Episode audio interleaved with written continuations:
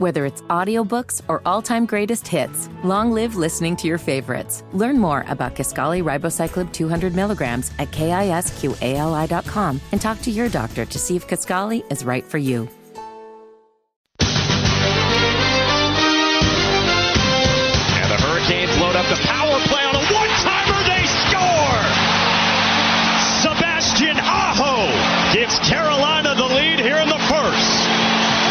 Bloody hell. Burns slides it for Necas. Drops for Burns. A drive. Score! Second power play goal for Carolina, and the lead is two. Damn it! Why? And right back, the Islanders score off the deflection. And how about that response for the Islanders to get on the board? Carolina tries to wedge it up the wall. Slapped on net and Raanta the stop, and that does it. The Hurricanes survive a flurry at the finish to take game one. Willie P, you got a tissue? That's right, folks. Last night, the Canes got the job done. This is the Wes and Walker Show, Sports Radio 92.7 WFNZ.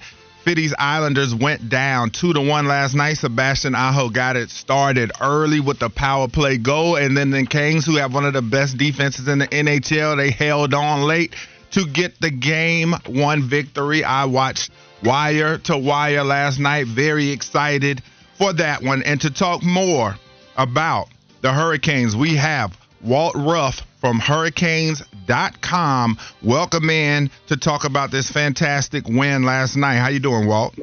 Hey guys, I'm good. Thanks so much for having me on. I appreciate it. Yeah, man. So last night the Canes get the win, like we talked about, two to one over the Islanders to go up one to zero in the Stanley Cup playoffs.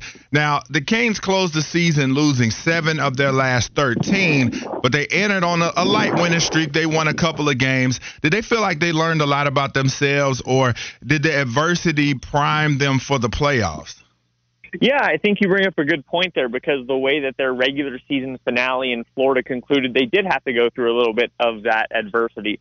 Uh, they were playing a lot of their game, as they like to call it, for most of the first 40 minutes. They were up two to nothing. It looked like pretty typical Carolina Hurricanes hockey, and then in the third period, things kind of imploded, and they were forced to dig deep, and they wound up winning the game six to four, scoring four in the third. But obviously, Florida got four in the third as well. So it was a nice little, you know, a humbling reminder to them, if you will, that these sorts of situations will arise. It's not always going to go according to plan, and uh, I think maybe we saw a little bit of that carry over to last night. Much has been made about Carolina's special teams and their struggles with power plays. How big was that early power play goal last night? And why do they struggle so much with that, you feel like? Well, you're absolutely correct. The power play has been under a microscope for a long time now. And I think that could be a, a real potential X factor as we look to the series as a whole. Scoring five seconds into your first man advantage in the series, I think it did a lot for the group's confidence. And we saw them get another one on special teams later. Uh, as to why they've struggled, I think it's just a little bit of finding the right pieces on the right units ever since they've had some key injuries and Andrei Svechnikov and Max Pacioretty come out of the lineup. I think it's just been a little bit of trying to find the right recipe for the group. Uh, and some of the guys have said that, but they made quick decisions last night with the puck. It's not hanging on to it. You know, you, of course, you have the extra man on the ice. You have that time and space, right? But what are you doing with it? What are you looking to accomplish in those situations? And I think they did a really nice job of executing on that last night. Well, Walt, that's exactly what I was going to ask about the power play goal. Is this something you think can be sustainable, or do you think this could be an outlier and they might revert back to the struggles in that area? to be frank, I don't know that either outcome would surprise me. I do think it's sustainable because it wasn't as, as if there was some massive wholesale shift, you know, that um, you know led them to the promised land last night. Rod Brind'Amour said post game, "Listen, that first goal was something we've been trying to do all year, and it might have been the first time that it hit."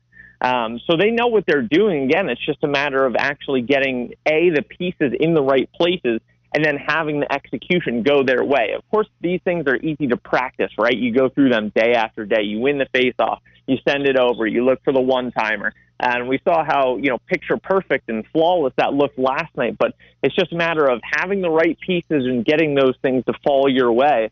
Uh, so I do think it's potential to be sustainable. But of course, I think expecting two power play goals every single game this mm-hmm. series would be a little bit of a lofty expectation.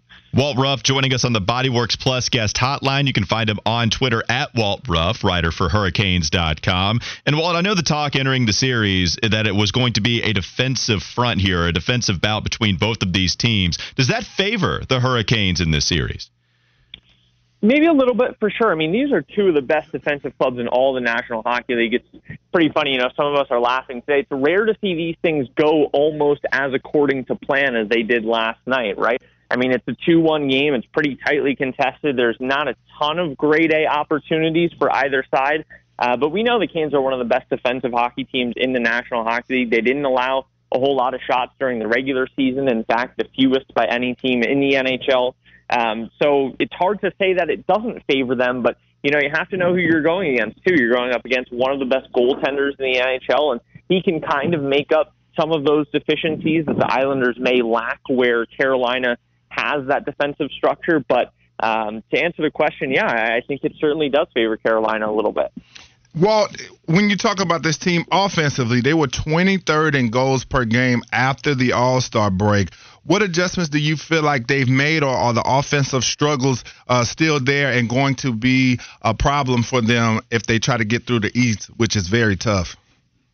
Well, of course, some of those things come back to the injuries that we mentioned just a couple minutes ago. I mean, those were guys in Ondrej Kase, who was signed in the offseason. He's a he's a goal scorer. He's a notorious goal scorer in the NHL. That's where he makes his bread and butter. Max Pacioretty, same thing. And we see those two guys for only a combination of six games during the regular season. Bit of unfortunate injuries to those guys, and then you lose one of your overall best players in Andrei Svechnikov. So it's a by committee approach now, plain and simple. Uh, we saw Stefan Noesen step up last night and get that goal on the power play. That's going to be something that if the Carolina Hurricanes could use that net front presence every single game, whether it's Noesen or Jordan Staal or someone of that caliber, So those kind of greasy areas and getting goals, and I don't want to say weird ways, but atypical ways. Uh, you know, when you lose your goal scorer, you have to get it done in in unique and strange ways, and that's just the way it's going to have to be for this group uh, all the way through, really. Yeah, and this team has been right behind the Bruins in a lot of categories, whether you're talking about goals allowed and you talk about points and all those things. But just how difficult will it be for the Canes to get to the point to perhaps play the Bruins in the Eastern Conference Finals? Just how brutal is this Eastern Conference? Is this as tough of a road as the Canes have had? Definitely. I would have to agree. I mean, like you were just uh, getting at a moment ago, the East is going to be really tough to come out of because when you look at some of the other series around the league and, you know, New York, New Jersey starts tonight, I think that's essentially a coin flip. You can see either team coming out of that one.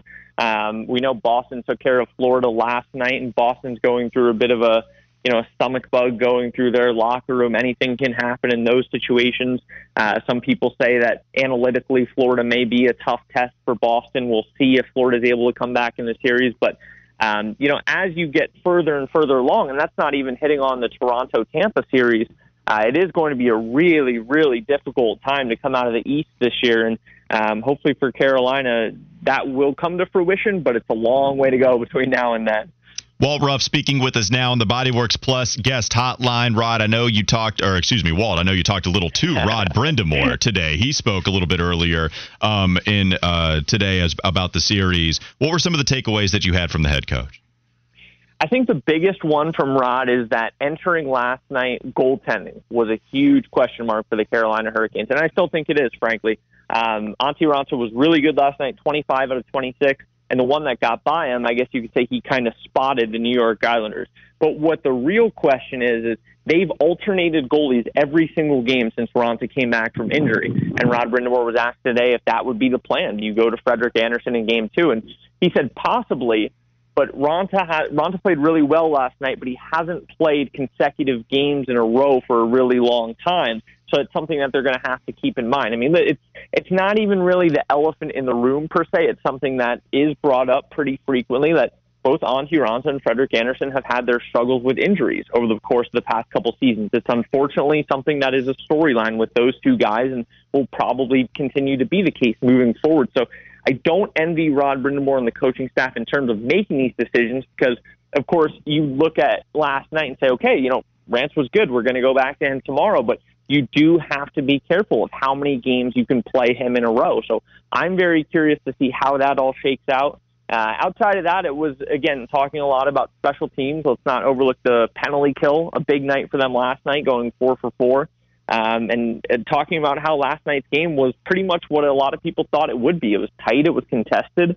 Um, and I think we'll see a lot more of that over the course of this series. Now, last question, at least from me, before you get out of here. I know Andrei Svechnikov was on the siren last night. Seth Jarvis talked about how he wanted Svech to take the shirt off. Do you feel like that would have been the better move, or do you think Svech did a good enough job with the way that he performed?